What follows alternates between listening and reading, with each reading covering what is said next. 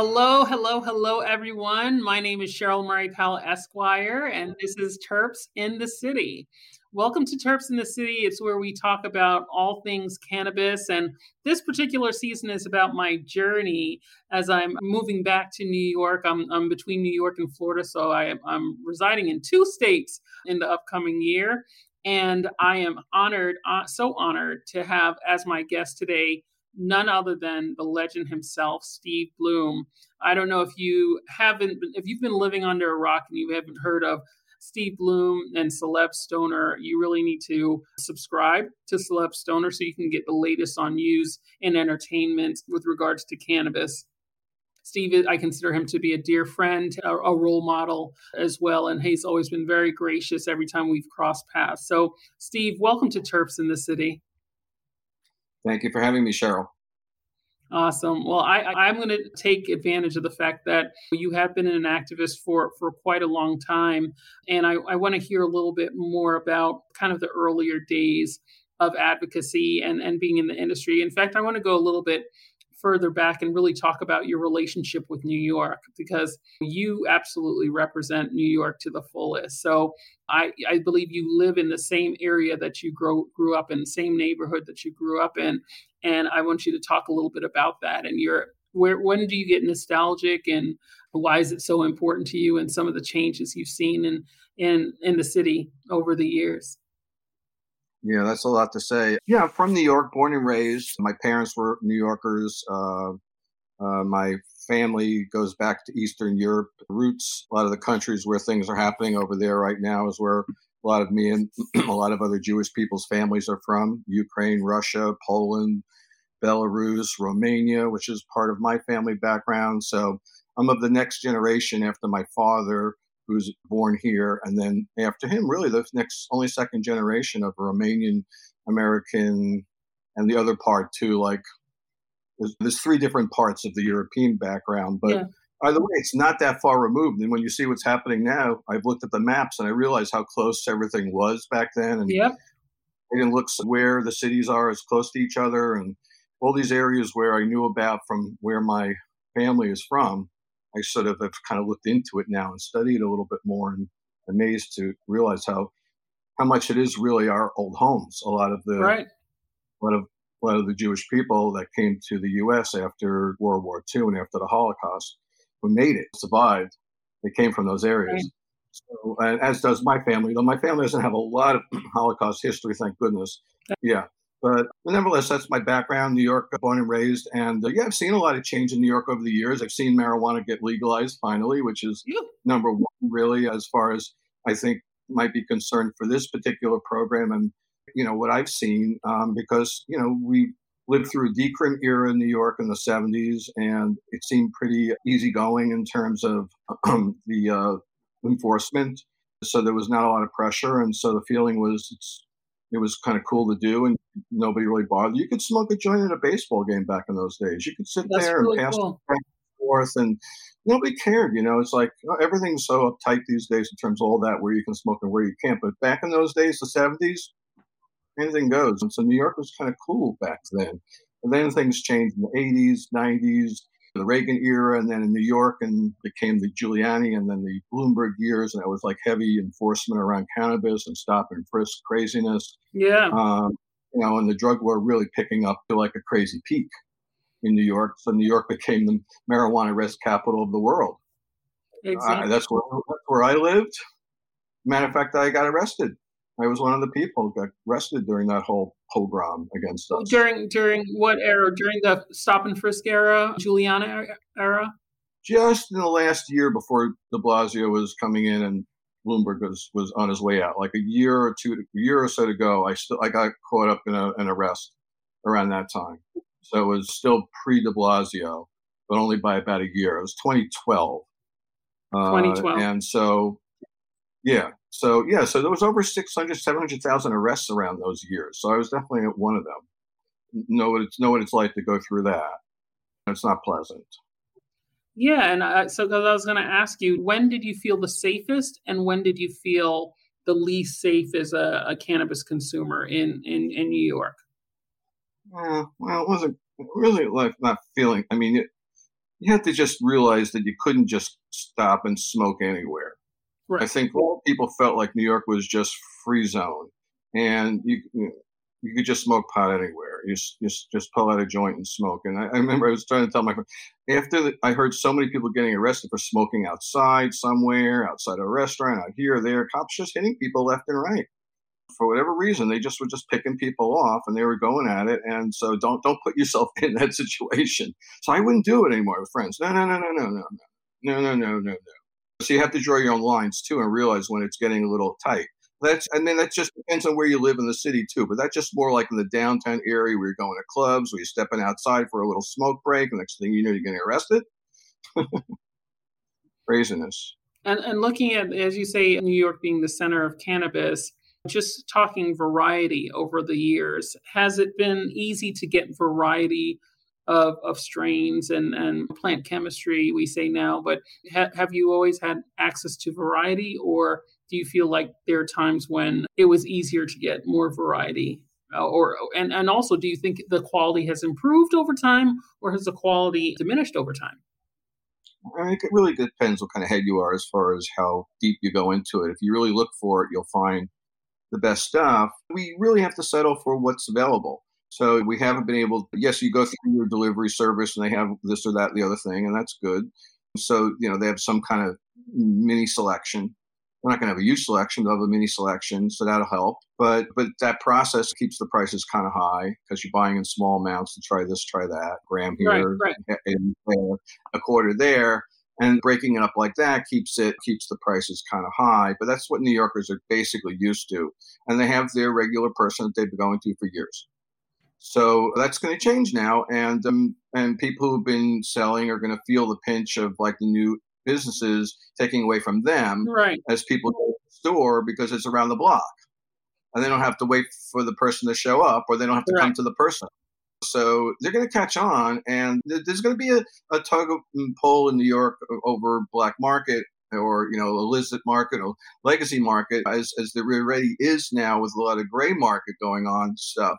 So there's going to continue to be that, but but New York has to play it right and just find a way to get people involved and get people in in in the industry and not priced out to the point where the legacy market really stands side by side with the, the new more corporate market right. and, and they can have a have a piece of, of that pie and share at the table and real legitimate not just a little crumbs but real real like hey you're you're our you're our partners at this table of high end companies with a lot of money and smaller companies just starting up and getting going and we're here to walk hand in hand and do this together. That's the the dream, the ideal in New York right now, and I hope it happens. I hope New York can pull it off. That that is the dream, and as as you're aware, part of why I moved back to New York is to support the legacy industry through the Justice Foundation that was founded by Steve DeAngelo, and I'm the COO, he's the CEO, and and that's our dream as well is to kind of elevate the legacy community, give them their own voice, or or reinforce that they need their own voice, reinforce that they need their own space,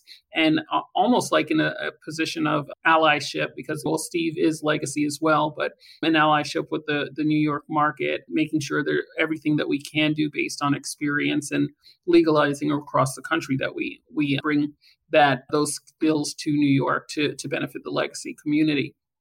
I know I think we never thought that we would see an opportunity where our our guy or our dealer whatever you want to call the person who would support patients all these years and and bring cannabis to people that they might have an opportunity to get a legal license. Do you think there's hesitation for them to come out of the shadows and and embrace having a legal license or are there other deterrents from getting legacy involved?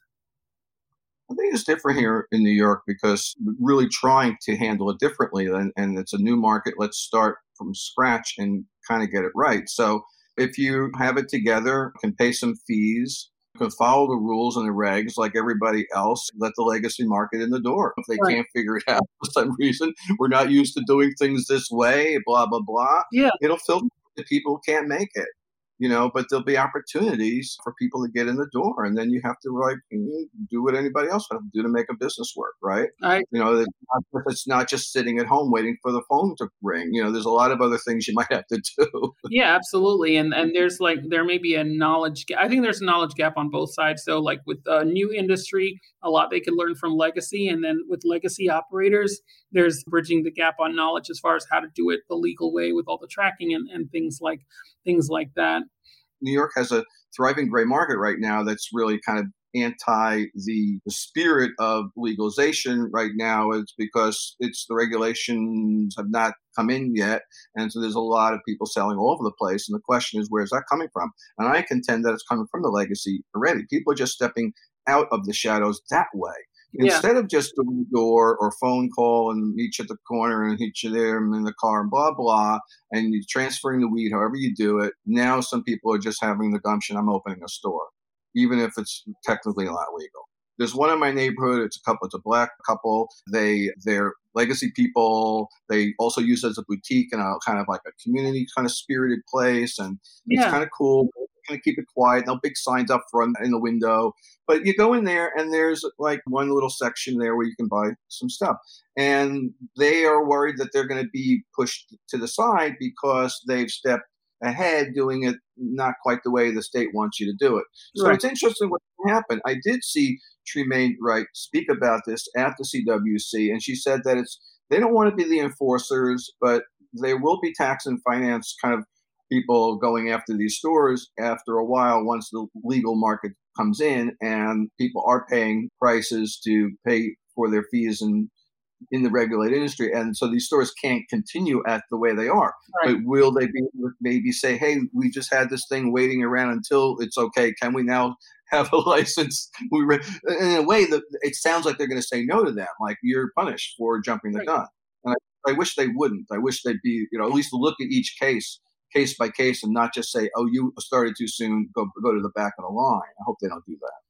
No, I, I agree. I, I think there needs to be a place, and there's a couple things happening. There's uh, actual legacy New Yorkers who may be jumping the gun a, a little bit because of the opportunity, and also because they see the other part I was going to mention, which is people from out of state coming in and opening these shops and being very visible, maybe whether it's a mobile dispensary or a, a dispensary with, or I'm going to say illicit, but dispensary in a in a physical space. So there's some concern about, hey, will that real estate be available to native New Yorkers who have been here? So I think there's a little bit of that tension going on right now.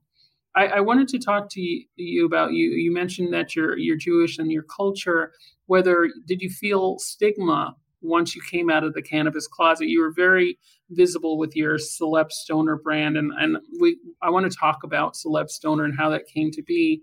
But did you feel stigma from your community it kind of makes me laugh to say I came out of some sort of cannabis closet, which I never did. Oh, you never were in it. Smoking pot since I was 15. There was no closet. Right. It was all new. It was, it was all new to us back then. No, uh, we figured it out ourselves. Right. I didn't get I didn't get passed on by my father or even my brother or my older brother. He smoked after me. I, I friends friends were smoking some stuff, passed it on. I tried it, I liked it, and we liked it as high school kids, and just generally liked it through the rest of my life. Right you know, but it's I, I kind of got it got it an interest in it and kind of uh, and it's sort of an early age. So there's no out of the closet. We're the stoners. We're in the family. We're the ones stepping outside, having a smoke, and coming back in. Everybody looks at it and looks at you to see if your eyes are red. Just and make a little joke, a, a little slight, you know, snide joke. But you know, and the, we get together, the stoners. So no, no, no closet for me. Awesome. And as far as Jewishness, I mean, I never really thought that much about it. Though there was a exhibit in New York now that discusses Jews and cannabis, and I'm oh, nice. mentioning that. I didn't. I don't really think that much about. Although I think the of the activism has come from people like Jack Herer or myself, or right. Ed Rosenthal, or Ethan Nadelmann, or people like that, are indicative of, of a belief in civil rights. I think comes with being Jewish having having had some harsh stuff happen to us too.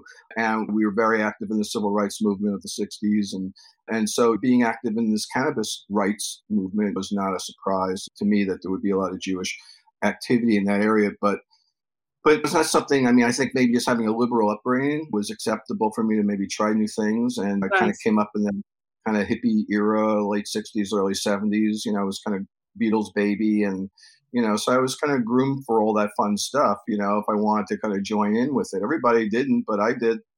Nice.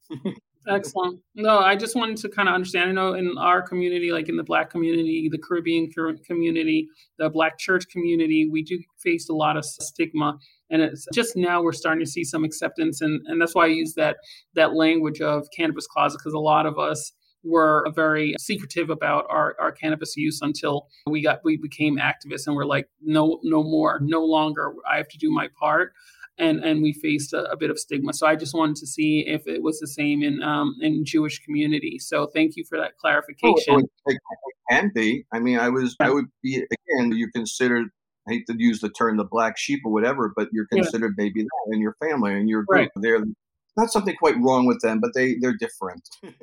right, understood. Um, they're the pothead over there, but but but if I dig a little bit deeper, and my dad was from Harlem, and so my my father's family was most of them were in Harlem until they spread around New York and stuff like that. My dad had a deep interest in music. He, I mean, they lived down the block from the Apollo.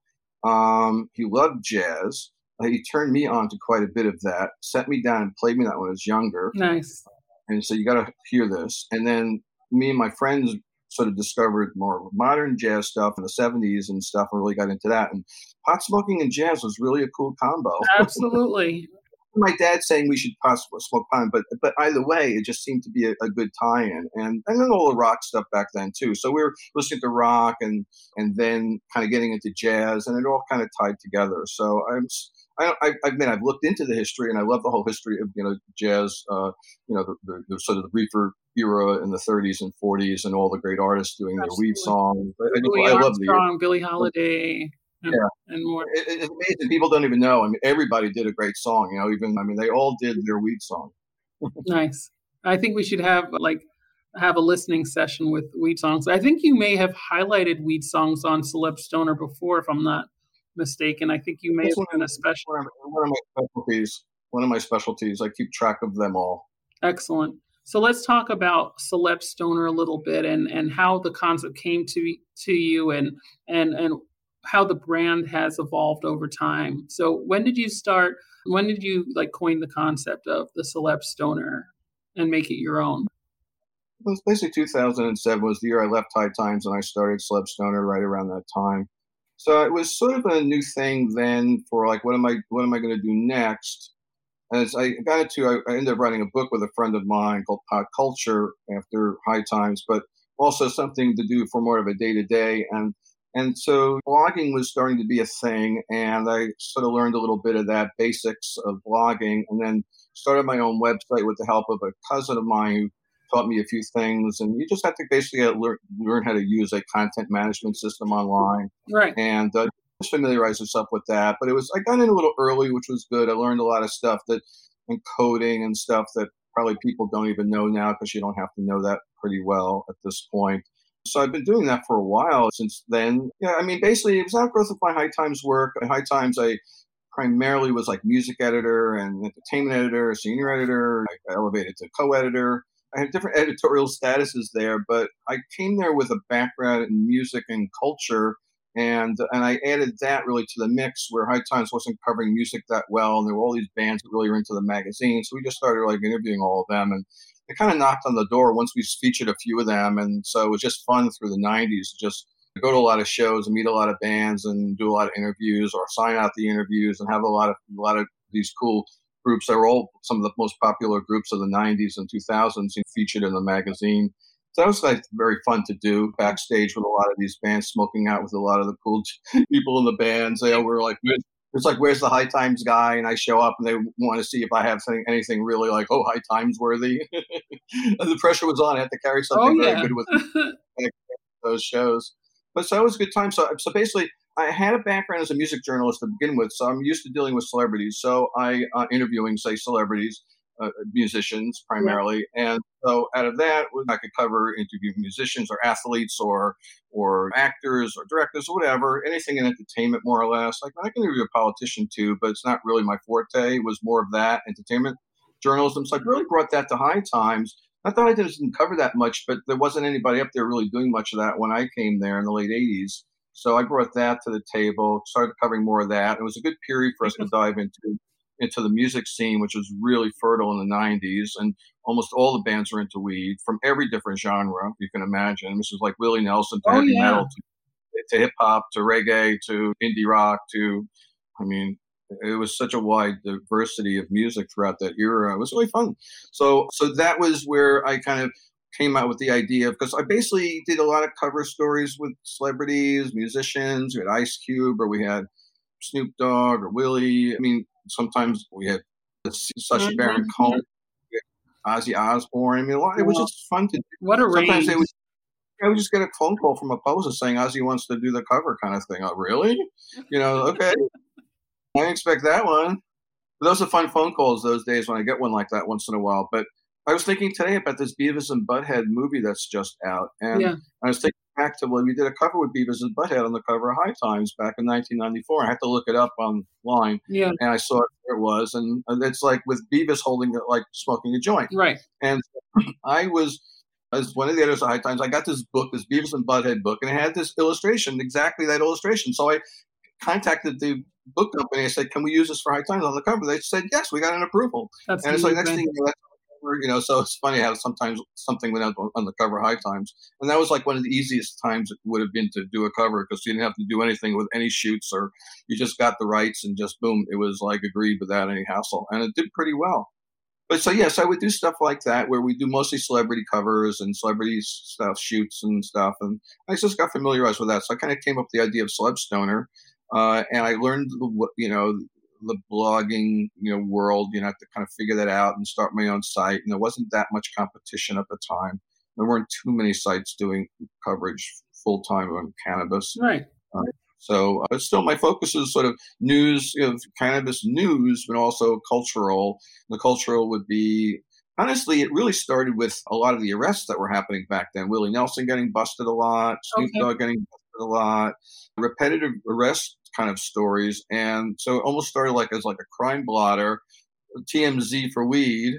And and then it's gradually the arrest numbers have gone down. But boy, they were pretty high back then 50, 60 or more celebrity arrests a year. Now they're down to less than 10 a year. Okay. And, that's still too much, but still, it has still- gone down yeah, it has gone down significantly. So now I look at the site as like it's gone from the beginning, which was really covering the busts and the crime side of it, to now these companies, these celebrities now having their own businesses, and it's about their brands. So it's from bust to brands. I love bust, bust to brands. I like that. Do you have uh, archives of all the high times that you've edited, or have you kept hold on to them, or have you just held on to your favorites?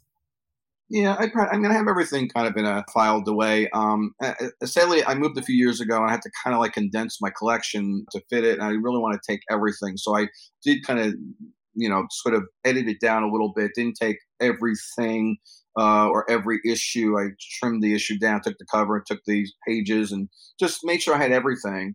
But back in the day when I was working up at High Times, I was really one of the keepers of the like a full collection, and wow. it was great to have a full of the office. We had like these file cabinets on top of the file cabinets on a long hallway where these binders with every issue going back to the beginning.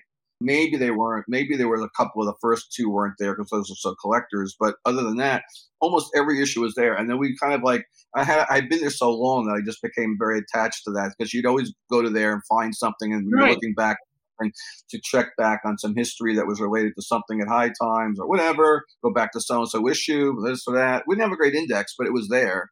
But I couldn't keep all the issues. But I kept the ones that I edited the ones that I did covers with, the ones I have a I have a nice collection of celebrity covers with signatures on them. I Beautiful. bring them to people post. You know, I still do that even to this day. I might you know, ask somebody who I didn't never got a, a, a I, I ran uh, saw Fishbone a few years ago at a show, one of their shows, and I had an issue with their on the cover High Times. One of their Angelo Moore, their uh, sax player, singer.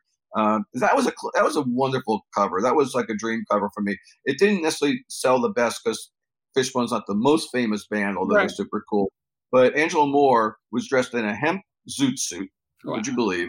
And and he had his saxophone, and we got a bud that filled into the bell of the saxophone and curved out like this. And there he is, like with his bud saxophone, me being a jazz guy, and saxophone, and the, this hemp suit suit, and Angelo Moore. Oh my God, what Gosh, a cool guy! It's iconic. Yeah. Oh, and you still have that. You got it signed and you kept it.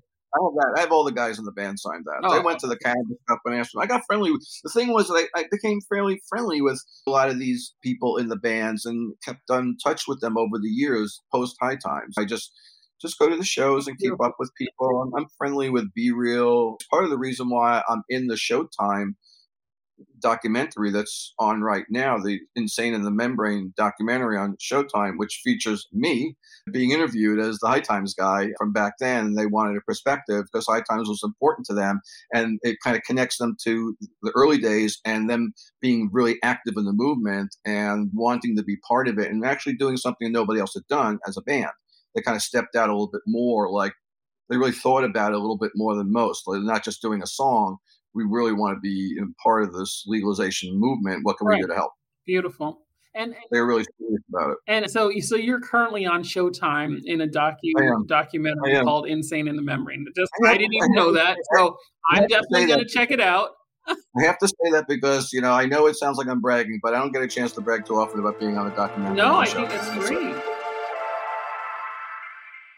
let's separate music and cannabis. So, what are your favorite music like artifacts that you have collected that are important to you? And then, what are your favorite cannabis artifacts that you've collected that are important to you? Oh my, that's funny. I mean, I don't know what's. I mean, I have a huge collection of albums, so every every yeah. album is a piece, a piece, of value to me. I'm like an album collector to begin with. Vinyl, uh, during, vinyl, straight vinyl. I, mean, I have a lot of CDs, and then I have some, you know, I have some tapes and stuff, and like but mostly vinyl is where the value is. It's so artistic you know each cover is you know such can be such a gem.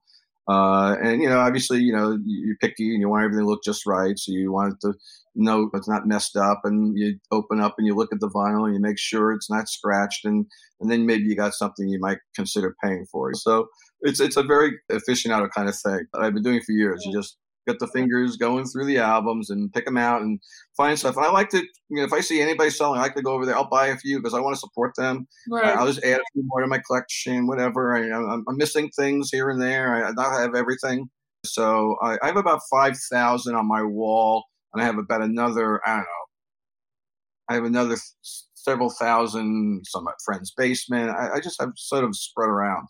Mm-hmm. So of that, those are everything. And then my collector's things of like in my youth of, of scorecards of things like like uh, or more like uh, a, the rock the program for an event that I worked at in Central Park. Okay. In 1970, there was a festival, and for years there was a festival, the Schaefer Music Festival in Central Park, and it was a great lineup of musicians, all everything from the current rock to jazz, soul, R&B, Latin, pop. It was just crazy. It was just great. And I worked there that summer in the concession.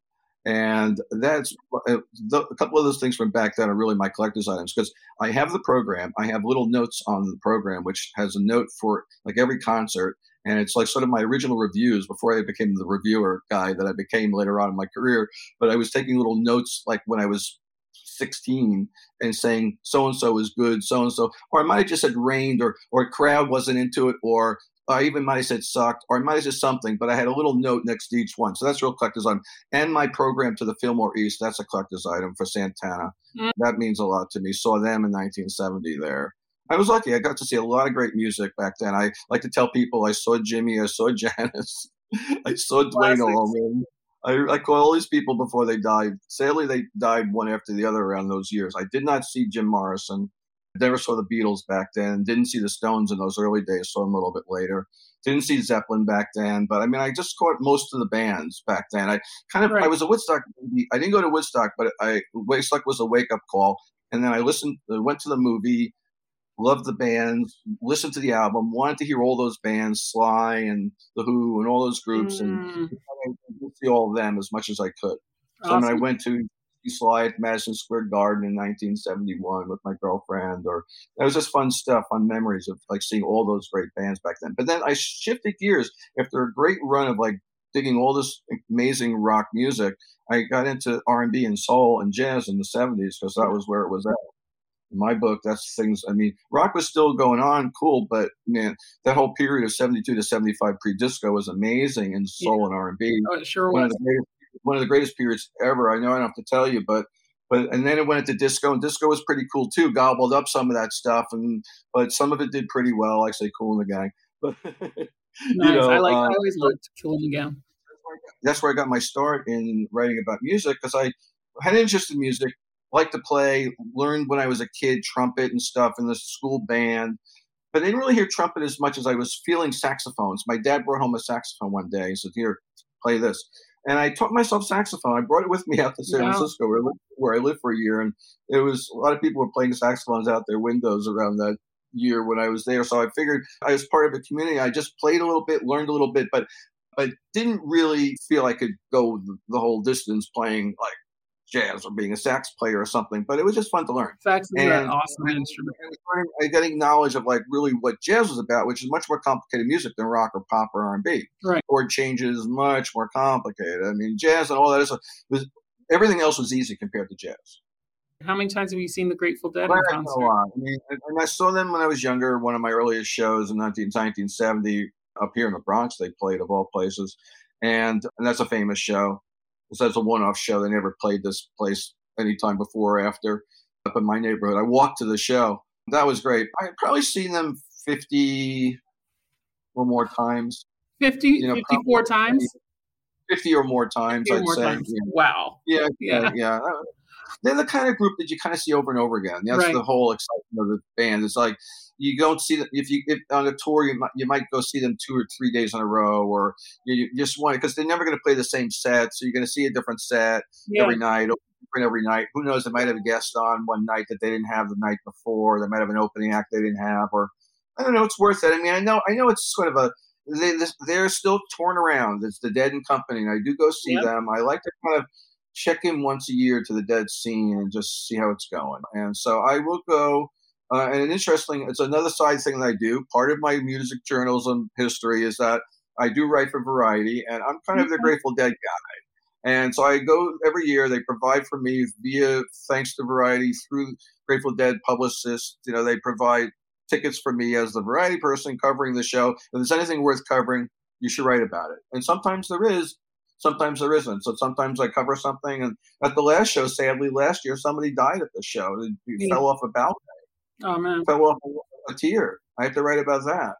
I don't mean to laugh, but yeah. but you never know what's going to happen at a show. So, Absolutely. but I'm kind of like their person there, and they're very nice. They just gratis me tickets, and if I have something to cover, I'll cover. But I'm not there specifically reviewing the show. But I go once a year for sure, and they have them at Citi Field in New York. So I'm gonna I'm most likely I'll be going in July because they're coming through New York for a couple of shows at Citi Fields. I might be there. I've never seen the Grateful Dead, so I'd, I'd like to experience that. Yeah, you should check it out. I mean, it's definitely worth doing. It's a fun scene. Hmm. Phish is another thing that I like. The band Phish, yep. they they're you'll see a lot.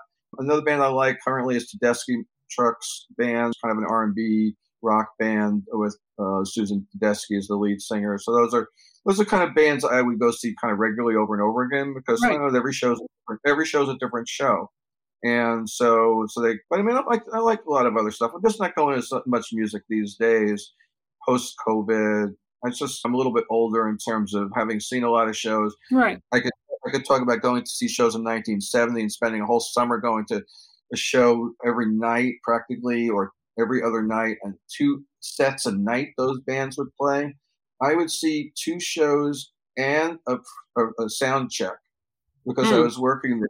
I'm not, and it's amazing. Back in those days, the Fillmore East was two shows a night. The Allman Brothers played at eight o'clock and eleven thirty. They did. So you go, you go to the early or the late show. So as it turns out, I go to the late show to see the Allman Brothers at the when they're closing up that building. At the weekend, they're closing up the Fillmore East, and I go to the late show on the Friday night with my brother and some friends. That show didn't end until seven in the morning. Crazy. Well, I mean, that's how it used to be. Did you ever go to Studio 54? Yeah, I went there, but I, I mean, I like disco and stuff, but I wasn't into that kind of scene over there. Okay. That wasn't my thing. So celeb, so not celeb stoners, but a stoner culture. Sorry, stoner culture. is stoner culture going away or how has stoner culture evolved in your from your perspective well stoners are people who smoke pot basically so that's really the main thing it's not other drugs it's just you kind of you have kind of an affection for weed and you just you have all the accoutrements you have all the bongs and pipes and papers right. and all the things. You have a nice collection of stuff. Maybe you have some pictures on the wall, whatever. You just think it's cool. You like the buds. You're a fan of all the all the different strains. So I mean, that's kind of what makes a stoner. You just you're a little more into it than than the average person. So therefore, you're a stoner. That's not a bad thing. So, but, but, it get, but, it gets a negative. Obviously, it's in the title of my website, CelebStoner, right here. So I'm, I guess, proud to be a stoner. I don't know. I suppose I am, but I don't think I have to say that. But I, but if it needs to be said, I'll say it. Um, you know, I, I just, you know, it's kind of stoner culture is what it is, and it may fade a little bit with legalization. That all part of stoner culture was being kind of outlaw-ish and being mm-hmm. against the government and the way they're kind of treating us in terms of you know not letting us smoke our weed and throwing us in jail for it and busting up our grows and doing all these terrible things to us and taking our kids away. And so so feeling like kind of pissed off. Yeah. So it's a, uh, a movement of defiance. Relief from your from from this wonderful weed that kind of gives you relief but now you you know you go fight another day to try and like convince you know people to not treat you know it so negatively. So, so the stoner is the activist in a lot of cases. Somebody gets kind of irate about stuff and really wants to hit the streets and have a sign out there and be out there and parade. And they're a little more hardcore believers, true believers. That's okay too. So it's just it's a it's a unique group of people. But I mean, will they fade away? Maybe, maybe like marijuana, the word will fade away. People use it less because it's an older term. I mean, grass was a term in the 60s. People don't use it anymore. So terms come and go. Mm-hmm. I mean, I think marijuana will stick around a little longer because it's, you know, kind of a definitive term. And it's tied to a, legislation everywhere. Not a, not a, slang term like, let's say, grass or dope or something would be a slang, whereas right. marijuana is like, it's sort of in the dictionary term, you know, for a leafy plant that gets you high, blah, blah, blah, whatever, however they describe it in the dictionary aka cannabis or vice versa. Cannabis would be also maybe say also known as marijuana. Those are kind of like now interchangeable in my right. opinion. And people choose not to use marijuana for their particular reasons. I understand that. I respect that. I, I try to sort of be a little more liberal about it and that it's I want to use it when I feel it's appropriate, maybe in an older usage or in a good alliterative usage. It's still hard for me not to say medical marijuana has such a great ring. And most states I mean? do. Most states do. So the Northeast states or some of the modern legalization, it's they're re- changing the terminology and, and to cannabis, which I respect that as well. But marijuana is still being used in, in legislation, especially on the medical side. I, I usually, with my guests, I always uh, close out with two questions. The first one is, what can I do, or what can the listeners to our our show do to support you and support your movement and your initiatives and your efforts? Well, my initiatives are your initiatives, are our initiatives yeah. to keep uh, keep uh, keep the ball rolling and get legalization in every state and figure out how to get it done on the federal level so it's fair for everybody. Um, I'm not crazy about Nancy Mace's proposal because it doesn't guarantee that every state has to legalize it. They could opt out. That's not right. okay. You know, so that has to change. So you can't, you know, make those kind of compromises. So stick to your guns uh, and do what's right. And uh, and also, I would basically advise people to work hard on a state level because states where most of the action is right now the states have been pushing ahead. The federal is kind of lagging behind, and that may lag behind for a while yet, unless there's some big compromise that's kind of reached on the federal side. So keep pushing on the states levels. We ready? We saw Rhode Island pass this year. Yeah. Delaware came, Delaware came close. There's a bunch of states that are on the docket for the ballot initiatives come November. That's usually a good time to pass some more legalization at the on the the even elections, not the off elections, but the even elections where you have a lot, a lot of action. So obviously midterms. And then if so, like 2024, there'll be you know, others. I mean, you're going to run out of states to have on the ballot, but but you can hit as many as you can, and there's still a, a bunch more to go. So, uh, so uh, and on my end, I am. There's no subscription to CelebStoner. Anybody can go to the website or go to go to Facebook and read different things that that are either posts or updates on things that are going on in the cannabis world. But we we do have our group at Patreon. It's a it's a good group. I do a couple of really cool new, newsletters a week. Give out some good swag for you know new people who join up, and we our group is getting better and better. And uh, it tips you off the things that are happening uh, out there, but with more of the perspective coming from the CelebStoner news and whatever we're breaking too uh, and then comment on that and just you know keeping people aware of certain things. And it's, just, it's a good reminder that with the having the uh, access to the newsletter because you'll you'll get some updates that you wouldn't expect.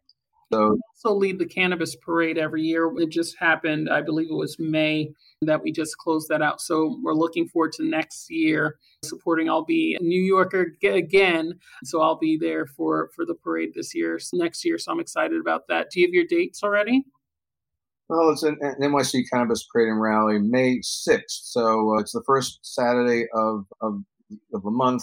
So we're ticking back down. Last year it was the first, and this year it was the seventh. So we're ticking back down. Yeah. Next year will be the sixth. Right. We uh, we had a really wonderful program for this year. Unfortunately, we had rain that derailed a lot of it. Um, we had constant rain all day, and so we couldn't go ahead with our musical program, which included the Blues Brothers and Redman. Well, the Redman did speak, and Schumer and, and Jerry Nadler spoke. The politicians, I've learned, it can rain, they'll show up, just give them an umbrella. You can't do that with a band. right, definitely. And it's not it's not I mean, too late to, for people to sponsor the the parade. So get in early because we have, we have a year to go for that. So, uh, but we, um, you know, come January is when we start kind of pushing towards uh, planning for this next year's event uh, and you know funding it uh, through sponsorships. And you know, we made some progress this year even if we didn't have the event the way we wanted it because we have to work with the, the parks department on kind of getting them to agree to allow us to have a certain number of groups with tents there which they never allowed us to have before. They actually agreed to 12 which was more than we ever had in the past.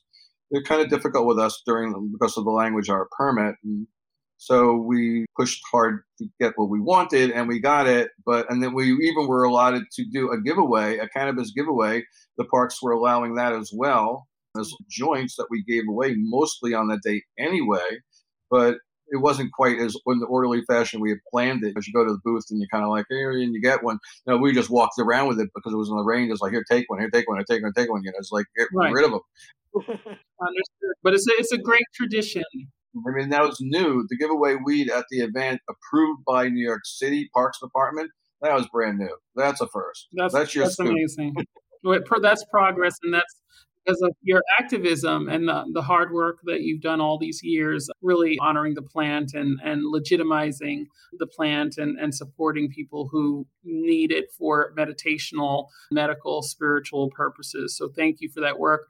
My last question is if there was someone that we could introduce you to, or that if you can meet anyone in the world, who would that person be? Or maybe they're listening, or what per- someone one degree from them is listening. Who would be that person that you'd like to meet?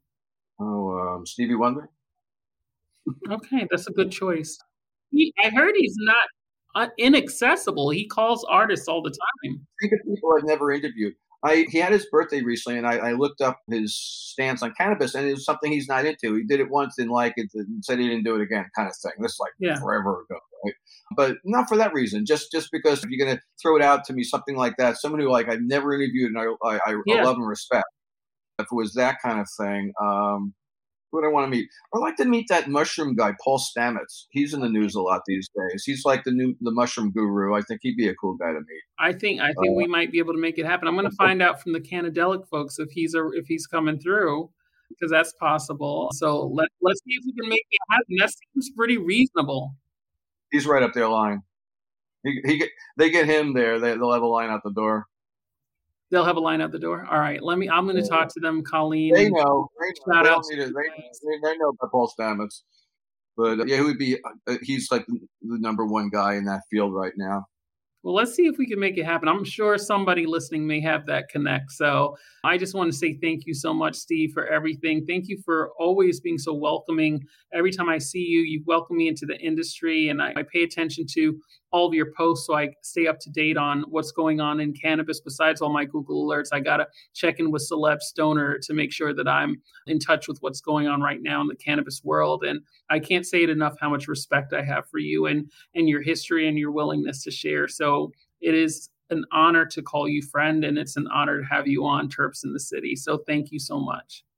I am so proud to be part of this show. Thank you so much, Scheril. Blessings upon blessings. And how can people get in touch with you if, if, if they want to learn more or or connect with you and support you? Because people can find me on Messenger. Not that I'm not that reclusive in that way. But where else? Twitter, Facebook, Messenger. I'm kind of all over social media. Is the best way, you know, basically. Awesome. And, and and through the Patreon group and through Patreon. So go on Patreon, look for CelebStoner. Thank you all for your time for listening in. This was definitely a treat. This is one that you want to listen to over and over again to get the nuggets that Steve has shared today. And this isn't the last time I'm going to have Steve on. I'm going to have him on again if he if he'll allow me to, because I can't. We didn't fit everything into this one episode. So thank you for tuning in to Terps in the City. If you'd like to sponsor the show, you can go ahead and email me. The information will be in the notes for the show. If you want to be a guest on the show and you, you have something to share with regards to your love for cannabis and, and advocacy, definitely want to hear some new voices out there as well. So thank you for listening and thanks for tuning in to Terps in the City.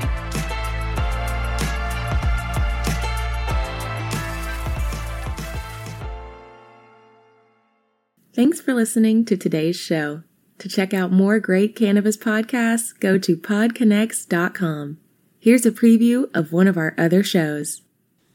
Cannabis Health Radio is a podcast about stories from people around the world who have used cannabis to deal with serious ailments, many of them life threatening. My name is Ian Jessop. My co host Corrie Yelland is no stranger to the devastating emotional impact faced by so many people receiving a death sentence diagnosis from a doctor. Told she only had months to live with anal canal cancer, Corrie researched and immediately began using cannabis oil to eliminate her cancer and has been cancer free for more than a decade. She told herself that if it worked, she would spend the rest of her life helping others, which she does tirelessly every day. When you listen to our podcast, you'll hear many stories like Corrie's, along with others who have used cannabis oil for many more ailments besides cancer such as chronic pain, PTSD, MS, and many, many more. As one of our guests said, your podcast gave me the confidence to save my own life. We regularly get messages from listeners who have heard our podcast and use cannabis to solve a serious health issue of their own or that of a loved one. We hope you listen to these stories and be as inspired and moved as we are with each and every episode.